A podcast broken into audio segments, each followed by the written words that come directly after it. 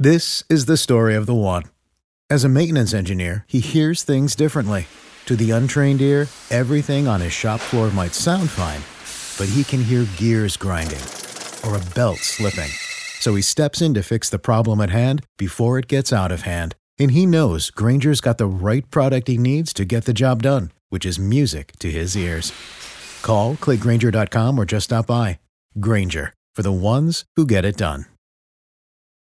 Hey, all, welcome back to the Real Life Pharmacology Podcast. I'm your host, pharmacist Eric Christensen. Thank you so much for listening today. Uh, as always, head to reallifepharmacology.com and check out uh, the free 31 page PDF I have on the top 200 drugs. It's a great little uh, resource for anybody looking to uh, brush up on their clinical skills as well as a, a prep tool uh, if you're looking at board exams or pharmacology exams in, in school there. So uh, go take advantage of that. Uh, let's get into the drug of the day today, and that is hydroxyzine. Brand name of this medication uh, that I've seen thrown around most often is Atarax or Vistaril. And mechanistically, uh, hydroxyzine can cause a, a, bunch of different effects. Uh, it's primarily categorized as an antihistamine uh, in that it blocks H1 receptors. So remember, uh, H2 receptors are more in the gut relating to acid secretion and things like that. So that's like your uh, famotidine, for example.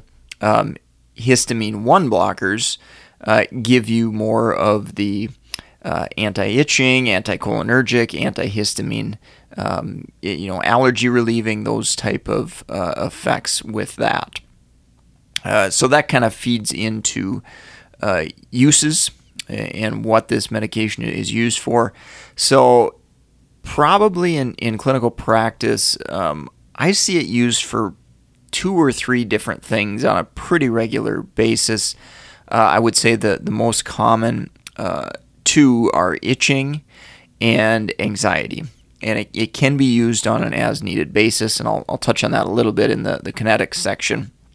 Um, but for uh, straight allergies like, you know, postnasal drip and, and symptoms like that, um, you're typically not going to see hydroxyzine used for that, even though technically it is uh, classified um, within the same category as, you know, a diphenhydramine. So itching, anxiety. Um, I have seen it used on occasion for analgesia or potentially like muscle spasms, that type of thing.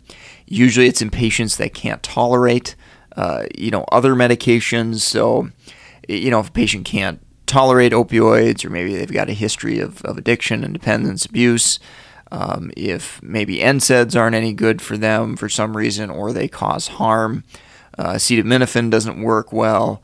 Uh, that might be a situation in which I've, I've seen it kind of used off label uh, for analgesia relief and, and spasms.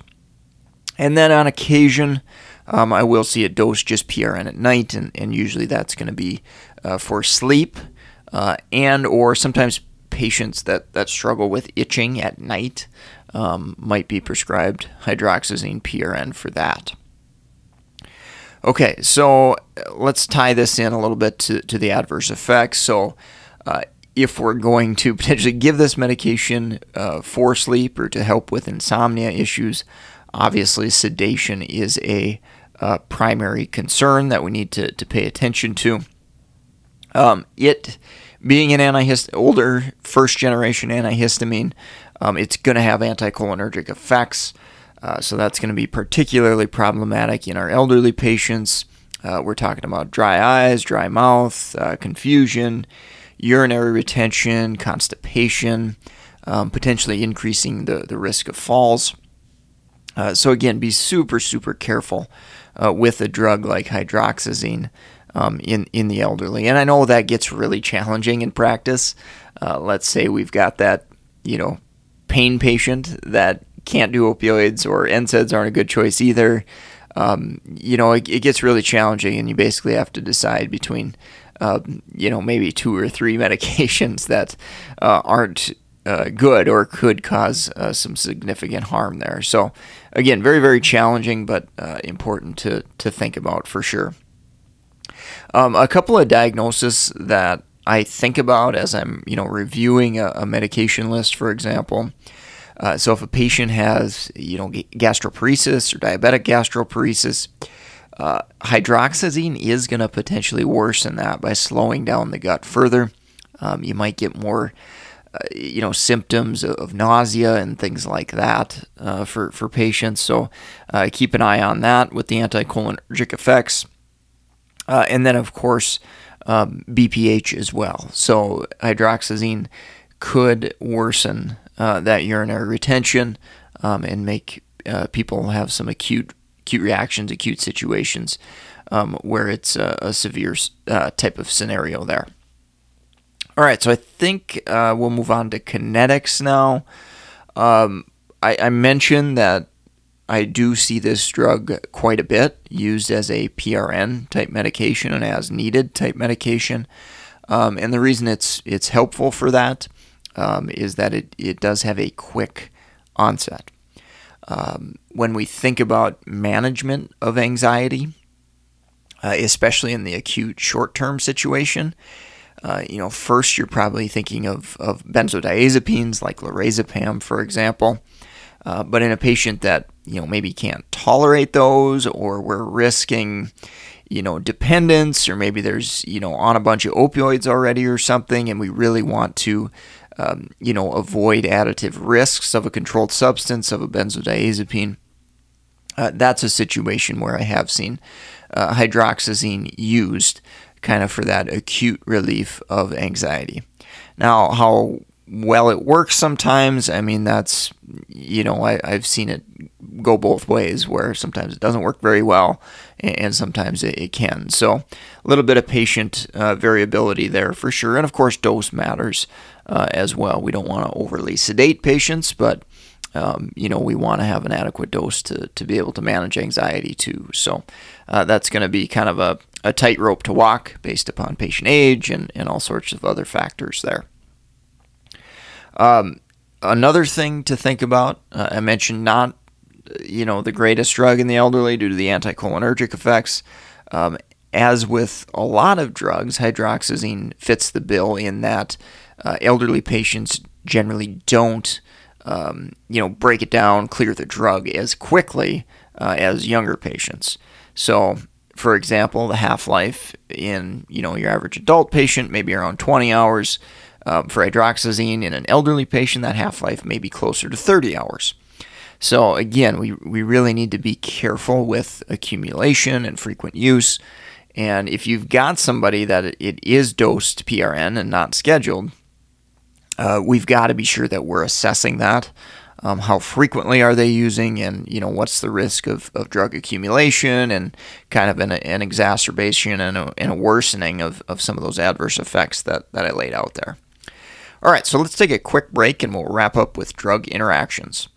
If you're in the market for pharmacist board certification study material like BCPS, NAPLEX, ambulatory care, MTM, geriatrics, go check out meded101.com slash store. Your support there helps uh, support this podcast. Uh, there's other ways to support this podcast as well. Uh, I've got a whole list of, of resources for um, other healthcare professionals as well books, case studies, things of, of that nature. Um, all those things are, are at meded101.com slash store, S-T-O-R-E. And then, of course, lastly, we do have uh, the free Audible book promotion. If you've never tried Audible, uh, again, you can get one free Audible book. I'd probably recommend uh, my drug interaction book or uh, pharmacotherapy. Uh, two great uh, Audible books there, Thrill of the Case. three great Audible books there with lots of case studies, scenarios, and then, of course, the, the drug interaction book is, is more focused on uh, drug interactions specifically. So again, meded101.com slash store. Okay, keeping on the topic of drug interactions there, let's talk hydroxyzine drug interactions. Uh, first and foremost, I think about anticholinergic effects. I think about anticholinergic burden. Are they taking other medications that have anticholinergic activity? Uh, let's say an oxybutynin for you know urinary purposes, um, you know maybe a tricyclic antidepressant, maybe cyclobenzaprine. uh, maybe other antihistamines.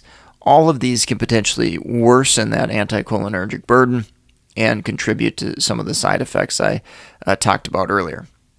Uh, in addition, anticholinergic effects can blunt dementia medications. So, uh, your acetylcholinesterase inhibitors, for example, your um, rivastigmine, your donepezil, uh, those drugs' potential benefit, which you know maybe aren't the the greatest uh, benefiting drugs to dementia to begin with, um, could even be blunted further by a drug like hydroxyzine. Uh, adverse effects, I mentioned sedation, so you've got to think about other CNS depressing type agents, benzodiazepines, opioids, and so on and so forth. Um, those can have a cumulative type effect. Uh, QTC prolongation, uh, it is listed, not something I'm crazy worried about, um, unless that patient is on a lot of uh, other medications that can cause QTC prolongation you know, quinolone antibiotics, amiodarone, and so on and so forth, or they have potential risk factors that could lead to uh, QT prolongation and um, risk for cardiac complications there as well. So, um, yeah, not high high on my list, but um, it is it is listed and, and, potentially something to think about with hydroxyzine, uh, particularly in a patient with other risk factors or, or medications. Uh, and then the interaction with oral uh, solid dosage forms of potassium comes up. And that's pretty much with any medication with anticholinergic properties. Uh, there's the, the risk of kind of, uh, you know, drying the mouth as well as maybe slowing the, the gut. And that potassium supplement basically um, sticking within the uh, esophagus area and causing uh, an ulceration, basically. Um, and that uh, has been reported in the literature. Um, and it definitely is something to think about if we've got our, our patient on high amounts or significant amounts of uh, anticholinergic type medication. All right, so that's going to wrap up the podcast for today. Thank you so much for listening. If you enjoyed the show, leave a rating, review on iTunes or wherever you're listening. I'm so appreciative to those of you who have done that. Um, go support our sponsor, meded101.com slash store. And uh, obviously head to Real Life Pharmacology and uh, get updates there on when we've got uh, new content available. And I did want to mention a little special announcement. Uh, I am working uh, on a book regarding polypharmacy and the prescribing cascade, um, and basically kind of strategies to uh, reduce medications as well as a lot of strategies on things I've seen that have kind of led to the prescribing cascade and some of the challenges with polypharmacy. So, going to be lots of case studies in there, as well as uh, kind of breaking down uh, some of the most common medications that I see uh, lead to issues in clinical practice. So, um, something to look forward to. And obviously, if you subscribe at reallifepharmacology.com, um, you're going to be the first to know because I'm going to send out an email um, when I've got that available. And uh, many times um, I've uh, made it so there's a huge discount um, when I first release a book because I, I want people to have it. I want people to learn from it, of course. So, um, with that said, you can reach me, uh, track me down, uh, Eric Christensen, PharmD, BCGP, BCPS on LinkedIn. Um, that's probably the, the best way. Otherwise, uh, email works pretty well, as, uh, good as well. MedEducation101 at gmail.com. And uh, yeah, if you have comments, suggestions, um, definitely uh, reach out and, and let me know there. So, signing off for today. Thank you so much for listening. Have a great rest of your day. This is the story of the one. As a maintenance engineer, he hears things differently. To the untrained ear, everything on his shop floor might sound fine, but he can hear gears grinding or a belt slipping. So he steps in to fix the problem at hand before it gets out of hand. And he knows Grainger's got the right product he needs to get the job done, which is music to his ears. Call, clickgrainger.com, or just stop by. Grainger, for the ones who get it done.